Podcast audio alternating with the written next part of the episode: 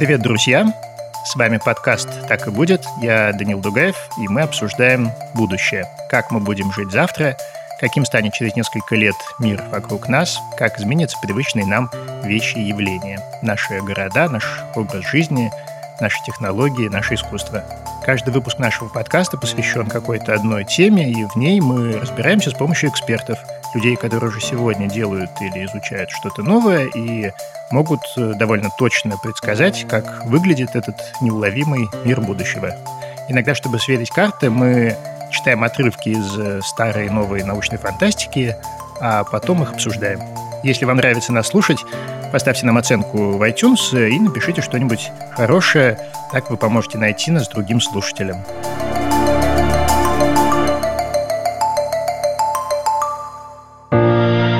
Этот эпизод, как и весь сезон подкаста, поддерживает генеральный партнер компания Selectel. В это нестабильное время ее команда становится опорой для бизнеса и помогает ему развернуть надежную IT-инфраструктуру для работы сайтов и приложений без сбоев.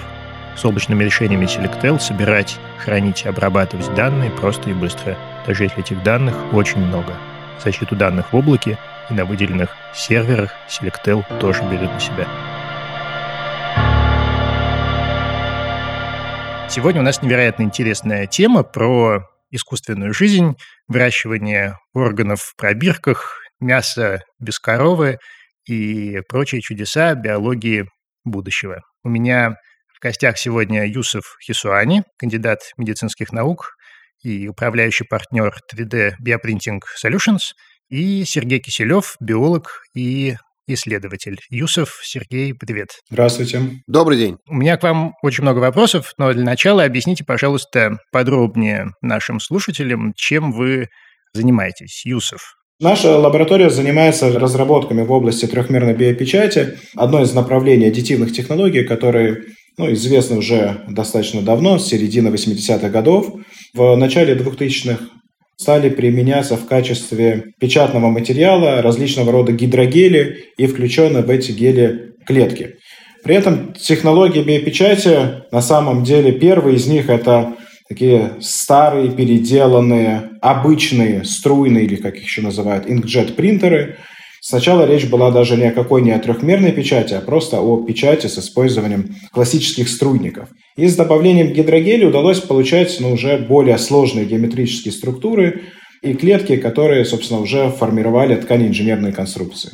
И вот эти технологии, которые были описаны в начале 2000-х годов, мы на сегодняшний день развиваем в нашей лаборатории. Так, Сергей, а вы? Занимаюсь так называемыми клеточными технологиями, превращаю одну клетку в другую, как это было в знаменитой сказке «Как из камня сделать пар», знает доктор наш Гаспар. Вот примерно такими вещами. Занимаюсь геномным редактированием, потому что не всегда хороший пар получается из камня, и надо что-то сначала в камешке подредактировать, изменить гены, чтобы потом получить правильные клетки, чтобы потом их можно было использовать в терапевтических целях.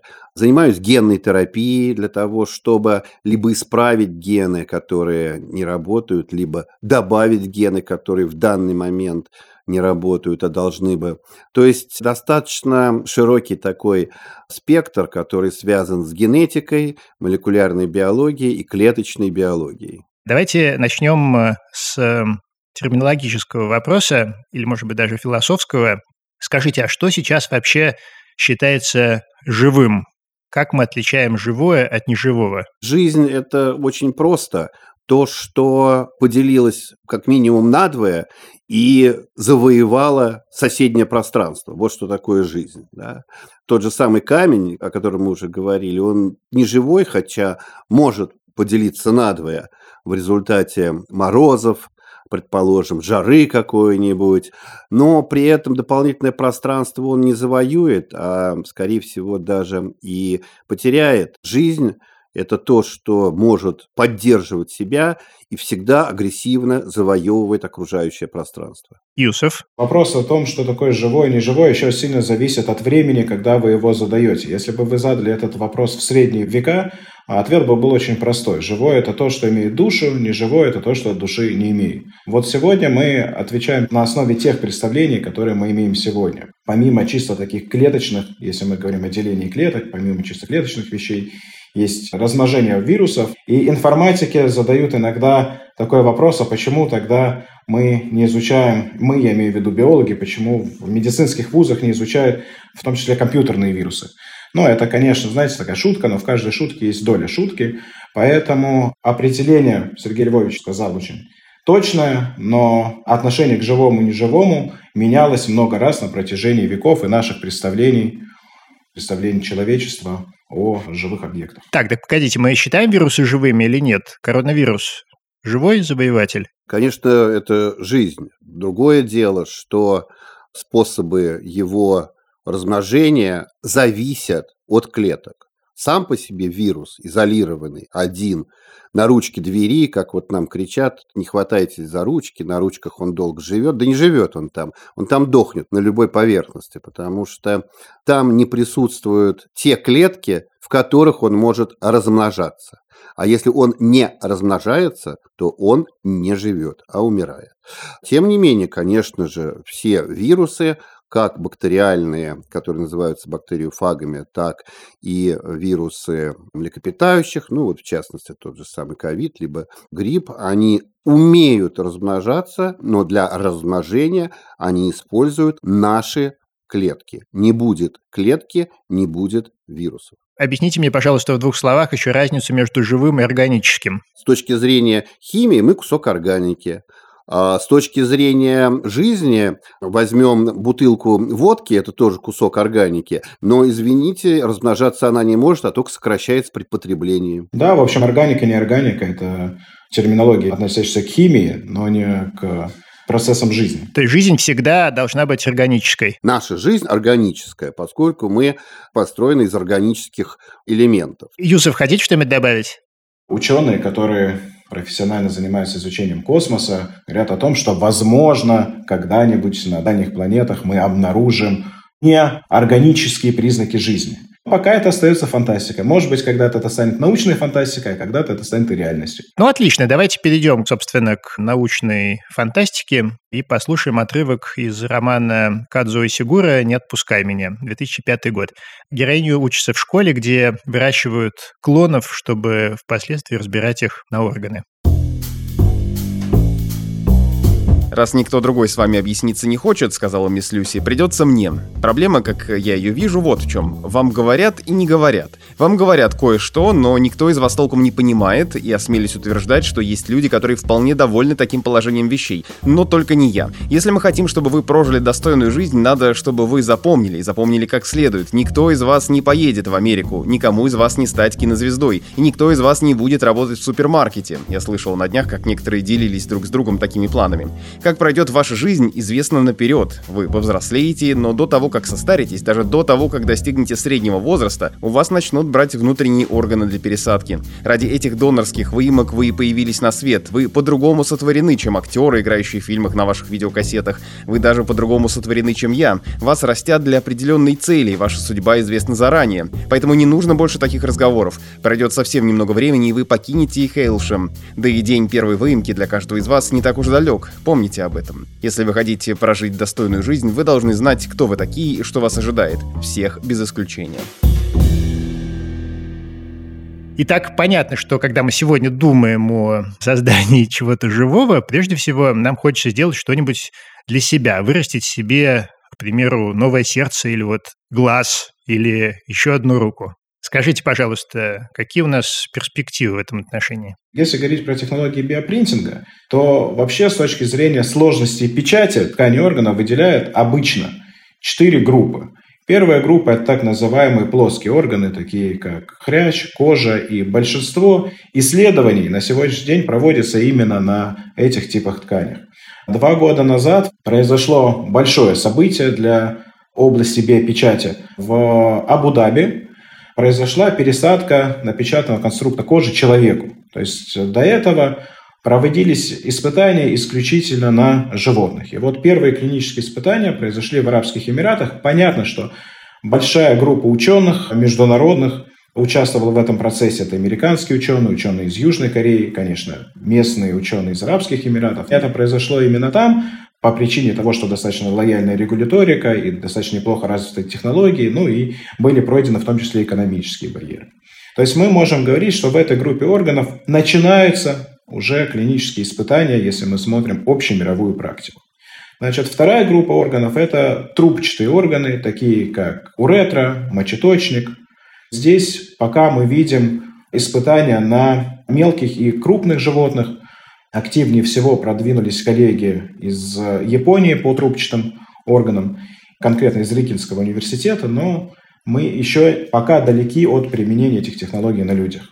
Третья группа органов – это полые нетрубчатые органы, такие, например, как мочевой пузырь, матка. Вот в этих группах органов на сегодняшний день речь идет о создании даже не целого органа, скорее, а так называемых тканевых заплаток. То есть есть определенное место в органе, которое не функционирует ввиду разных патологических процессов. И речь идет о том, чтобы не воссоздавать или не печатать орган заново, а, собственно, если говорить на сленге, залатать конкретное место в конкретной ткани. И четвертая группа органов – это так называемые паренхематозные органы, такие как почка, печень. Это, конечно, мечта всех тех, кто занимается регенеративной медициной, потому что, ну, понятно, если мы посмотрим на листы ожидания, то порядка 70% людей, стоящих в листе ожидания на трансплантацию, это люди, которым требуется пересадка почки. Еще половина от оставшихся – это люди, которым требуется трансплантация печени. Вот здесь скорее идут разработки в области тоже создания так называемых тканевых заплаток. Есть отдельная группа органов, эндокринные органы, работа с которыми ведется на животных достаточно активно, достаточно давно. Здесь основными барьерами являются технологические. Если мы говорим про биопечать, в общем, это два основных технологических барьера. Первый технологический барьер – это наличие адекватного клеточного материала. Собственно, нам для того, чтобы что-то печатать, нужен материал. Чем печатать? Да? Где мы будем брать эти клетки? Вот в 2012 году доктор Яманака получил Нобелевскую премию да, за открытия индуцированных плюриватенных стволовых клеток. Но и пока из этих клеток, к сожалению, удается получать все типы клеток для использования в регенеративной медицине. И вторая проблема технологическая, конкретно биопринтинга, это печать сосудистого русла, печать сосудов. Потому что, ну, понятно, если мы хотим напечатать какой-то орган, мы должны питать его сосуды. Тем не менее, вот для тканевых заплаток развиваются такие технологии, которые называются in-situ биопринтинг или печать непосредственно в дефект ткани, которые представляются на сегодняшний день наиболее приближенными клиническим применением. И вот в процессе такой печати как раз микрососудистое русло самого пациента, оно начинает внедряться в напечатанный конструкт. Поэтому говорить о том, что мы, условно говоря, завтра начнем печатать органы для пересадки, наверное, это было бы преждевременно. Тем не менее, по ряду тканей мы видим уже проведение клинических испытаний и установку принтеров не только в научных исследовательских лабораториях, но и вполне себе в клиниках. Давайте сейчас тогда дадим слово Сергею, а потом у меня будет несколько вопросов. Вообще, когда мы говорим о лечении, мы говорим о заплатках. Нам, в общем-то, не нужен часто целый орган. И, конечно же, это может быть использовано в ближайшее время в клиниках напрямую для пациентов. Почему? Потому что это очень высокотехнологично. Что в основном претерпевает, так сказать, ожоги? В основном ожоги, обморожения – это одного поля ягоды на самом деле. И там, и там процессы одинаково происходят. Это конечности. Это руки и ноги в первую очередь. Они прекрасно сегодня могут быть сами помещены в биопринтер, и он прямо на нашу поверхность вместо бинта, как станок с цифровым управлением, наносит этот бесслой, просто печатает кожу. Сердце. Каждый хочет сделать сердце. Первая проблема – это клапаны и сосуды. Американские нефтяники ежегодно собираются совместно с американскими кардиологами и проводят мероприятия, на которых как раз и обсуждаются очередные достижения по изготовлению искусственного клапана для сердца. Почему нефтяники? Самые большие профессионалы в клапанах – это нефтяники. Ну, они у них большие, тут надо сделать поменьше и поавтономнее, но тем не менее все наработки, вся идеология она находится в нефтяной отрасли. И это направление очень сильно движется, и я считаю, что это гораздо перспективнее, чем, например, выращивать биологический клапан, с которым еще, так сказать, накувыркаешься. Если мы будем говорить не о печатанных органах, а о каких-то выращенных органах, по-моему, это был где-то середина января, когда человеку было трансплантировано сердце очеловеченной свиньи. Свинья очень близка к человеку физиологически, по метаболизму. Ну, генетически, конечно же, она отличается.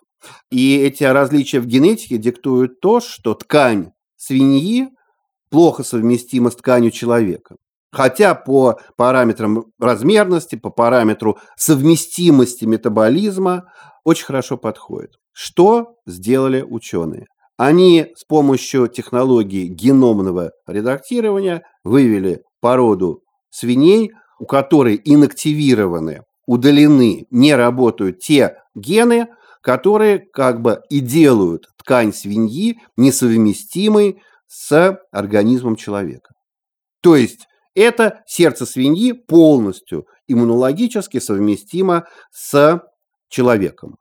Пока была первая трансплантация, Пока пациент чувствует себя хорошо, конечно же, надо ждать, но, как говорится, лиха беда начала. Почему бы из той же самой гуманизированной свинки не получать другие необходимые органы, которые медики, врачи могут уже удачно трансплантировать в клиниках, и эта технология отработана. А мне кажется, что в экономике Сигура то же самое делают и с клонами. Я как раз хотел сказать, что довольно часто же бывает, что органы совместимы, постоянно же пересаживают там какую-нибудь сетчатку от одного человека другому. Глаз у нас так называемый иммунопривилегированный орган, то есть туда активное действие иммунной системы не очень распространяется.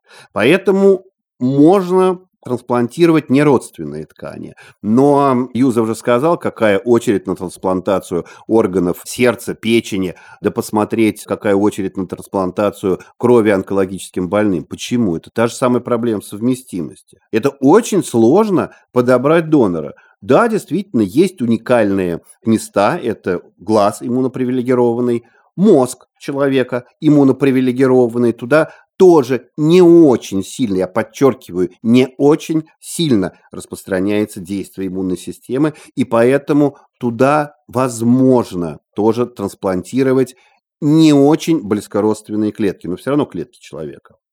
Но мне кажется, вот использование клонированных людей для того, чтобы из них потом получать некий, там сказать, фарш для заплат. Но это просто нереалистичное дело, и никакой экономической, никакой рентабельности и вообще осуществимости, скорее всего, в данном направлении не стоит ожидать. Технологически это доступно. На самом деле Сергей ответил заранее на несколько моих вопросов. Мне как раз очень хотелось поговорить про вот эту вот очеловеченную свинью. Поэтому давайте я сейчас задам вопрос Юсуфу. Вы не могли бы чуть подробнее рассказать про саму технологию принтинга? Какой материал используется для того, чтобы печатать вот эти плоские органы? Есть же биочернилы, да, такие? Вот как они устроены? В начале 2000-х годов было два термина – биочернила и биобумага. И вот термин биобумага, он ушел из э, повседневной терминологии, и сейчас в основном используют э, биочернила, потому что под биочернилами раньше подразумевали именно клеточные ресурсы, а под биобумагой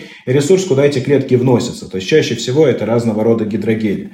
Но за 20 лет все достаточно серьезно упростилось, и теперь и гели, и клетки, все, что мы условно говоря, добавляем в принтер, все называется биочернилами. Если мы говорим про плоские органы, то чаще всего это клетки, смешанные в каком-то геле, используют в основном коллагены, коллаген первого типа, являющийся, как многие говорят, арматурой тела вообще млекопитающих. И, собственно, вот перемешивая клетки с этим гелем, этот гель потом вносят в специальные форсунки принтера, и по заданной математической модели происходит процесс печати в ряде случаев уже непосредственно в сам объект мы видим такие технологии, в ряде случаев печатается это в лабораторных условиях с последующим подращиванием в биореакторах и уже с последующей трансплантацией. Вот этот подход как раз-таки, который проводили коллеги в Арабских Эмиратах. А клетки откуда берутся? Клетки берутся самого пациента, то есть берется биопсия у пациента сильно заранее. Процесс выращивания клеток занимает несколько недель. Понятно, что мы знаем площадь дефекта, мы понимаем, сколько клеточного материала требуется нарастить, ну и, собственно, этот материал наращивается в течение определенного времени и дальше уже добавляется коллаген. То есть здесь не возникает реакция отторжения, потому что мы используем собственные клетки пациента. Сейчас, по аналогии, вот я сказал, что сделали уже очеловеченную гуманизированную свинью, также делают, ну и мы в лаборатории уже, в общем-то, сделали, линии клеток, которые будут совместимы с большинством населения Земли. Они низкоиммуногенны и не будут отторгаться, и в случае кожных покровов проблема вот этого индивидуального донорства, она в очень обозримом будущем может быть преодолена. Конечно же, это просто удешевит процедуру, поскольку это не персонифицированный подход получается, а более универсальный, и вся технологическая процедура, ее стоимость будет ниже, а время выполнения гораздо короче. А можно гастрономический вопрос? Вот если мы можем напечатать ткань, то мы можем ведь и стейк напечатать, правильно? Или проще его вырастить в пробирке? Проще на лугу. Да. Это просто ничего не стоит вырастить на лугу. Вода, которая падает сверху, солнце, которое светит сверху, трава, которая растет внизу. Дешевле, вкуснее не бывает. Пока не бывает. И не будет. Вы знаете, последние пять лет существует большой бум выращивания клеток в лабораторных условиях с последующей попыткой создавать пищевые продукты. Но вот вы говорите про стейк. Стейк – это не только клетки, это волокна, это ткань и так далее. И вот здесь есть, конечно, определенные сложности. Когда мы говорим про чисто растительные технологии, им методами микроэкструзии, так называемой, удается получать волокнистые структуры без наличия вообще мышечных клеток именно из растительного волокна.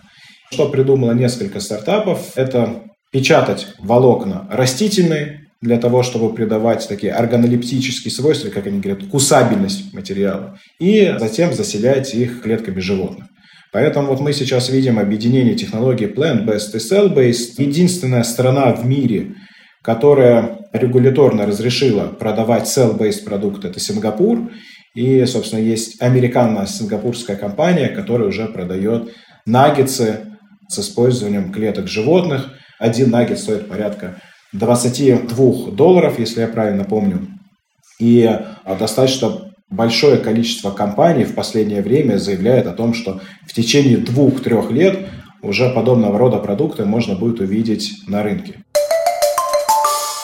Давайте перенесемся на несколько веков назад. Не волнуйтесь, это партнерская рубрика, в которой мы рассказываем истории изобретателей, людей, которые делают мир вокруг нас лучше, безопаснее и удобнее. Мы записываем ее вместе с компанией Selectel, генеральным партнером третьего сезона «Так и будет». И сегодня у нас история математика Чарльза Бэббиджа, изобретателя, в том числе принтера. Сегодня в каждом офисе у нас стоит по лазерному принтеру, который может буквально плеваться распечатками по 100 штук в минуту. А в каждой уважающей себя мастерской есть 3D-принтеры, на которых можно печатать хоть человечков для Лего, хоть запчасти для автомобиля. Люди, которые жили всего пару веков назад, о такой роскоши могли только мечтать. Первый принтер в 1822 году придумал Чарльз Бэббидж. Можно считать, что в этом году принтеру исполнилось 200 лет. Изобрел его Бэббидж почти случайно. Вот как это вышло. В конце 18 века, после Великой Французской революции, Франция переходила к метрической системе. Чтобы этот переход удался, Гаспару де Прони, французскому математику и руководителю бюро переписи, поручили приготовить более точные логарифмические и тригонометрические таблицы для кадастра. Это такие таблички, которые вы, скорее всего, видели на математике в школе. В одной из них указаны логарифмы чисел, а в другой — синусы и косинусы углов. Для этого де Прони разработал систему, в которой участвовали целых три группы математиков — Последней группой были вычислители, которые только и занимались тем, что складывали и вычитали числа. Английский математик Чарльз Бэббидж решил, что группу вычислителей с легкостью может заменить машина. Она будет складывать и вычитать числа, а потом печатать полученные значения на бумаге. Так Бэббидж придумал прототип первого принтера, хотя сам вероятно, считал свою машину продвинутым калькулятором. Получить работающую модель машины оказалось непросто. На ее создание у Бэббиджа ушло почти 30 лет. Английское правительство выделило на проект целых 17 тысяч фунтов, столько стоил военный корабль в Королевском флоте. Но и тех не хватило. Бэбиджу пришлось вложить сверху еще 7 тысяч, и за 30 лет проекта он похоронил отца, закрыл все предприятие из-за нехватки денег и пытался запустить все заново, но так и не добился успеха. Устройство при его жизни не заработало. Первые работающие принтеры появились много позже, в 50-х годах 20 века, вскоре после изобретения ВМ. Делали их, конечно, с оглядкой на предка. Чарльз Бэббидж, наверное, и представить не мог, во что превратится его изобретение сегодня. Но мы, наоборот, успели к нему привыкнуть. Скидываешь файл в облако, и принтер за несколько секунд печатает текст на бумаге. Кого теперь этим удивишь. Другое дело 3D-принтеры, им, кажется, все еще можно. Тем более, что они научились печатать много интересного. Мебель, одежду и даже прототипы человеческих органов. Грамотно смоделировать такие вещи – дело непростое и не. Ускорить обработку трехмерных моделей могут облачные серверы от Selectel с мощными видеокартами. Их можно арендовать даже на час и не переплачивать за лишние ресурсы, если рендеринг не займет много времени. Дальше слушаем отрывок из э, рассказа Уильяма Тенна «Игра для детей», 1947 год. Герой Сэм случайно получает из будущего набор «Построй человека». Руководство было написано просто и ясно и снабжено прекрасными иллюстрациями, которые становились трехмерными, стоило только открыть нужную страницу. Очень немногое считалось известным заранее, более сложные объяснения следовали за более простыми. Только попутные замечания были не всегда понятны. Этот метод используется в фанфопленических игрушках. Когда в следующий раз вам будут покеклировать или демартонировать зубы, подумайте о бактериум цианогенум и скромной роли, которую она играет. Если у вас в доме есть рубикулярный манекен, можете пропустить главу о манекенах. И т.д. и т.п. После того, как беглый осмотр убедил Сэма, что ни один из предметов в его комнате не имеет даже определенного сходства с рубикулярным манекеном, он счел себя вправе перейти к главе о манекенах. Чувства, которые испытывает отец, возящийся с игрушечным поездом сына, были для Сэма уже пройденным этапом. Ему удалось сделать больше того, о чем в течение ближайших десятилетий могли мечтать самые знаменитые биологи мира. А что еще ждало его впереди? Какие перспективы откроются перед ним? Никогда не забывайте, что манекены строятся для одной и только одной цели я не забуду, мысленно пообещал Сэм. Будут ли это манекены-санитары, манекены-закройщики, манекены-машинистки или даже сунивиарные манекены? При их конструировании надо иметь в виду только одну определенную операцию или один заданный процесс. Если вы изготовляете манекен, способный исполнять больше одной операции, то вы совершаете настолько серьезное преступление, что оно наказуется публичным увещанием. Чтобы изготовить элементарный манекен, это было очень трудно. Три раза он разбирал созданных им уродов и начинал с изного. Только в воскресенье днем манекен был готов, или точнее не совсем готов. У него оказались длинные руки, к тому же одна получилась длиннее другой, голова без признаков лица и туловища, ног вообще не было. Не было ни глаз, ни ушей. Манекен лежал на кровати и булькал розовой щелью рта, который должен служить как для приема пищи, так и для выделений. Он медленно размахивал длинными руками, предназначенными для одной единственной, еще не придуманной операции. Глядя на него, Сэм решил, что жизнь может быть иногда так же отвратительна, как помойка в жаркий летний день. Как вы считаете, далеки ли мы от ситуации, когда нам удастся построить новый живой организм? Что еще должна открыть для этого наука? Новый живой организм уже построен, и тут нет принципиально никаких проблем. Первый был лет 10 назад построен, минимальная жизнь. Была химически синтезирована молекула ДНК, Потом эта базовая единица органической жизни была помещена в определенные условия, и в результате воздействия та клетка, куда была помещена химически синтезированная молекула ДНК, поделилась на две клетки. Потом эти две поделились еще на две клетки. Вот эта жизнь была создана. Я добавлю по поводу вот таких манекенов, если угодно.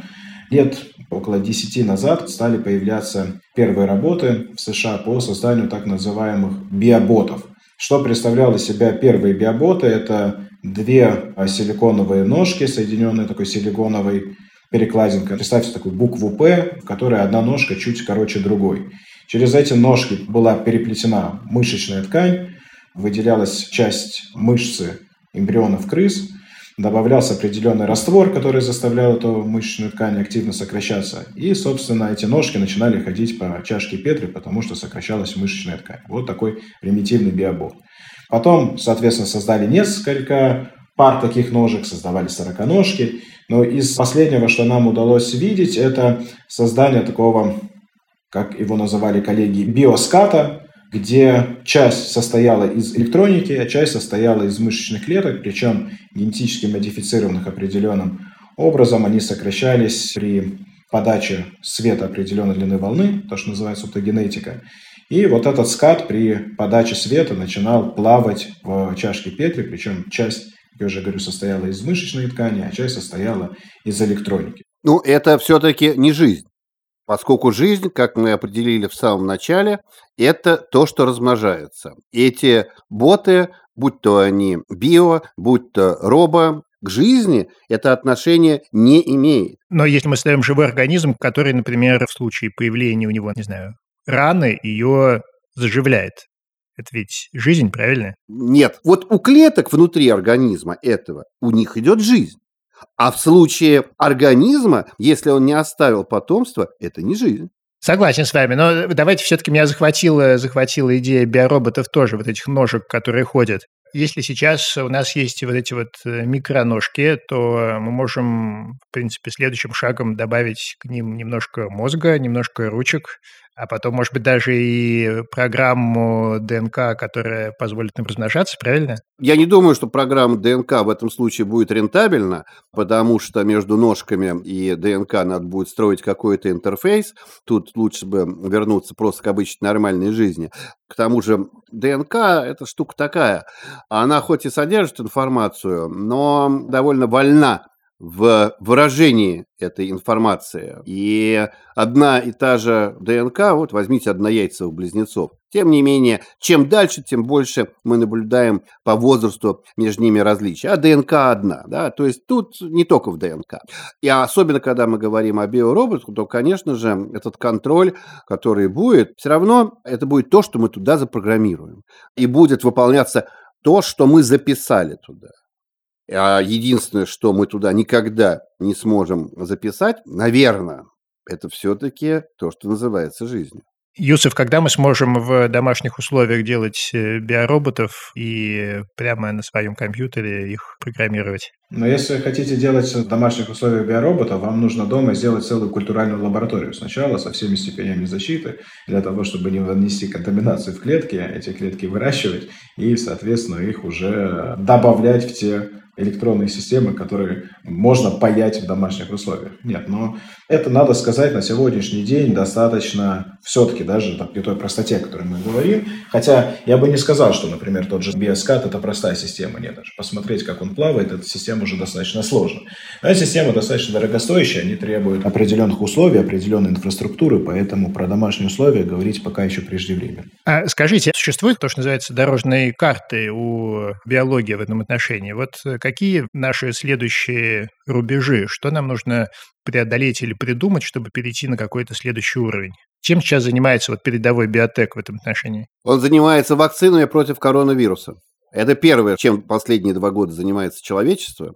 Но это сумасшествие к чему привело и каким положительным сдвигом. Если раньше на то, чтобы получить разрешение на использование генной терапии, там, в онкологии, либо для нейробиологии, еще что-то, требовались пятилетия, если не десятилетия, чтобы просто получить разрешение, то в этой пандемии генотерапевтические продукты, а это и вакцины на основе МРНК, наш спутник – это генная терапия, Джонсон и Джонсон – это генная терапия. Все без проблем было принято в течение там двух-трех месяцев. Все сказали, давайте, мужики, сейчас весь мир покроем генной терапией. И покрыли. Это, в принципе, хорошо, что был проведен такой массовый, всемирный эксперимент по генной терапии. Это значит, что все остальные исследования, связанные с генной терапией, которые будут выходить и не направлены уже на вакцину, а какая разница, это просто ответ идет по направлению вакцинному, а так там есть чем еще с генами заниматься. Это значит, мы гораздо быстрее будем выходить и проходить стадии клинических испытаний тех или иных видов генной терапии. Конечно же, это колоссальное преимущество, потому что регулятор перестал этого бояться. Регуляторные органы там. У нас Минздрав, там FDA, где-то еще свой орган сидит. Населению при этом все равно. Оно все равно не очень в этом понимает, их бы лишь лечили. Да? А регулятор боялся. Теперь, конечно же, уже есть примеры, и это колоссальный плюс. Я думаю, если бы не было этого ковида, ну, мы потеряли лет 25. Хорошо, давайте послушаем последний отрывок. Станислав Лем, Кибериада, 1965 год. Это просто сказка для роботов. Великий конструктор Трурель э, решает помочь изгнанному из собственного королевства тирану Экзилию.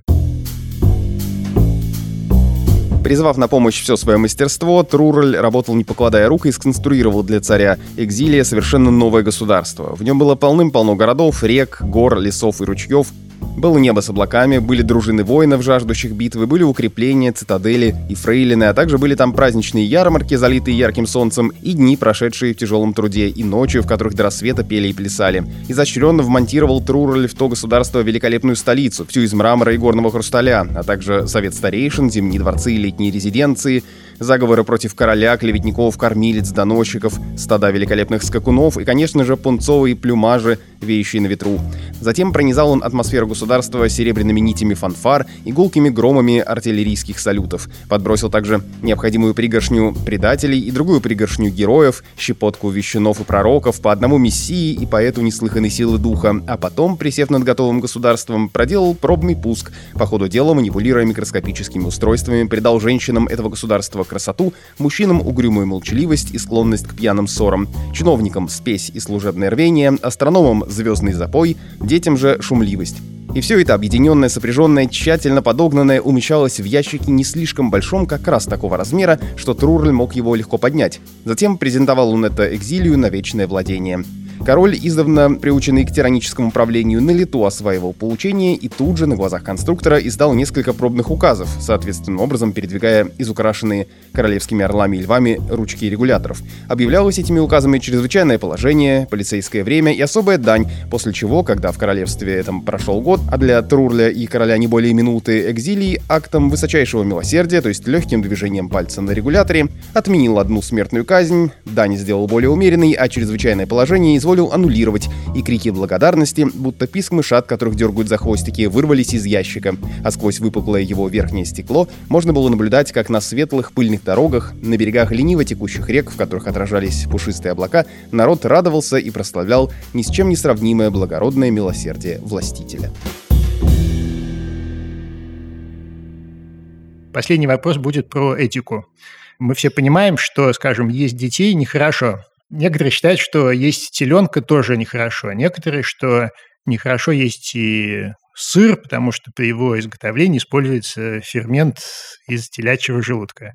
Э, некоторые не хотят обижать э, муху, а некоторые даже мять траву.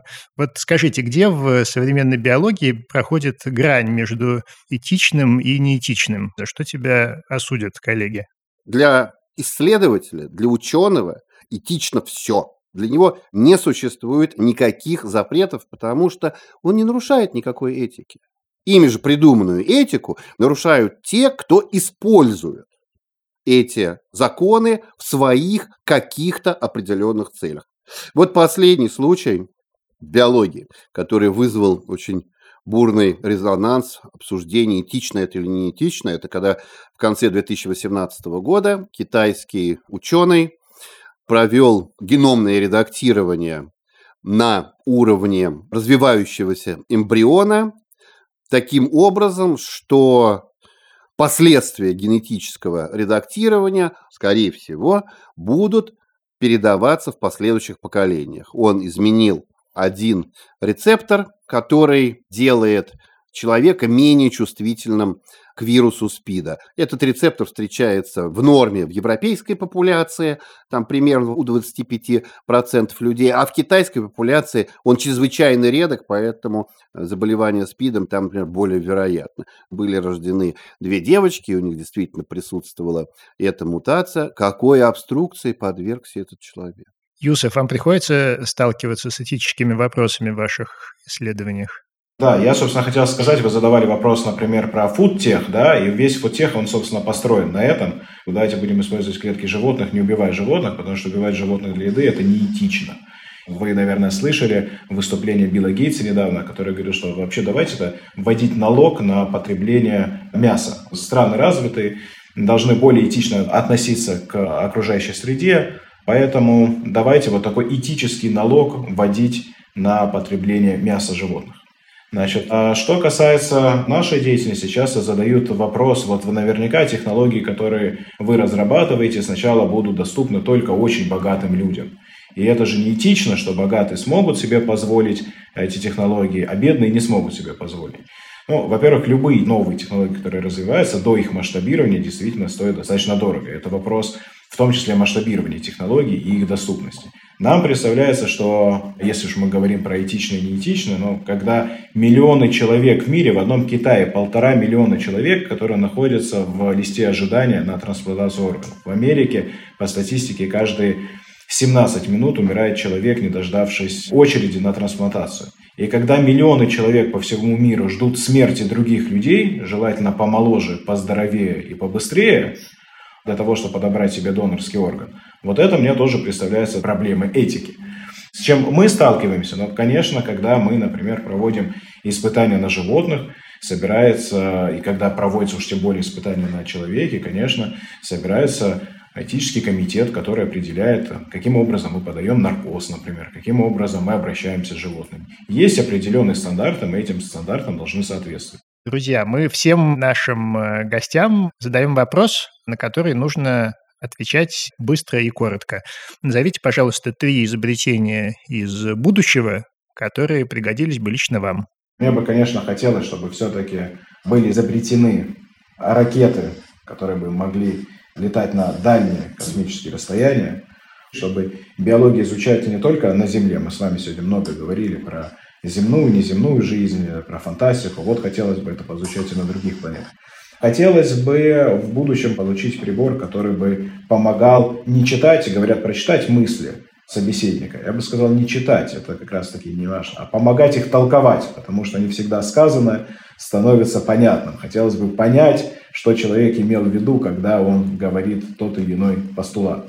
Это скорее не прочтение мысли, а про их правильное толкование, чтобы мы всегда понимали, что мы говорим об одном и том же.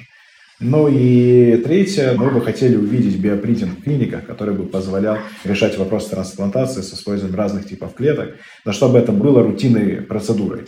А вот я бы так, наверное, ответил на этот вопрос. Спасибо. Второй прибор э, гениальный. Какое-нибудь изобретение, чтобы был генетический код, не связанный с дезоксирибонуклеиновой кислотой, это было бы забавно, чтобы кто-то изобрел. Да? Генетический код, который бы поддерживал жизнь, но не был связан а, с дезоксирибонуклеиновой кислотой. Также, ну, если продолжать ту же самую мысль все-таки и двигаться по орбите космических кораблей, поскольку наше белковое бренное тело на далекие расстояния закидывать чрезвычайно тяжело, то, наверное, еще чтобы была неорганическая форма жизни, которая могла бы кодироваться вот этой вот не информационной единицей наследственности, не связанной с дезоксирибонуклеиновой кислотой, тогда мы реально можем а, преодолеть космическое излучение и пользоваться а, вот придуманными космическими кораблями. Я не знаю, сможем ли мы тогда существовать и конкурировать э, с этими живыми камнями, да, так скажем. Короче, вам нужен андроид для исследования Система Android у меня уже стоит на компьютере, а больше мне андроидов не надо. Биоробот. Именно форма жизни, то есть то, что способно размножаться, не органическая, ну и, соответственно, из этого все и вытекает. Что-нибудь для себя потребуйте. Для себя да у меня все есть. Спасибо вам большое, Сергей Юсов. Было невероятно интересно. Спасибо всем. Всего доброго. До свидания. Весь сезон будущее вместе с нами изучает наш партнер Selectel. Это провайдер IT-решений для тех, кто уже сегодня думает о завтрашнем дне. Selectel помогает компаниям перевести бизнес в облака и решать на облачной инфраструктуре самые разные задачи. Нужно ускорить рендеринг и 3D-моделирование – не проблема обучить нейросети, и это можно. Построить систему аналитики данных несколько кликов и готово. Для всего этого у Selectel есть мощные серверы с видеокартами. Быстро развернуть один из таких серверов можно из панели управления my.selectel.ru. Подробности и ссылки уже в описании этого эпизода на сайте Техника Речи.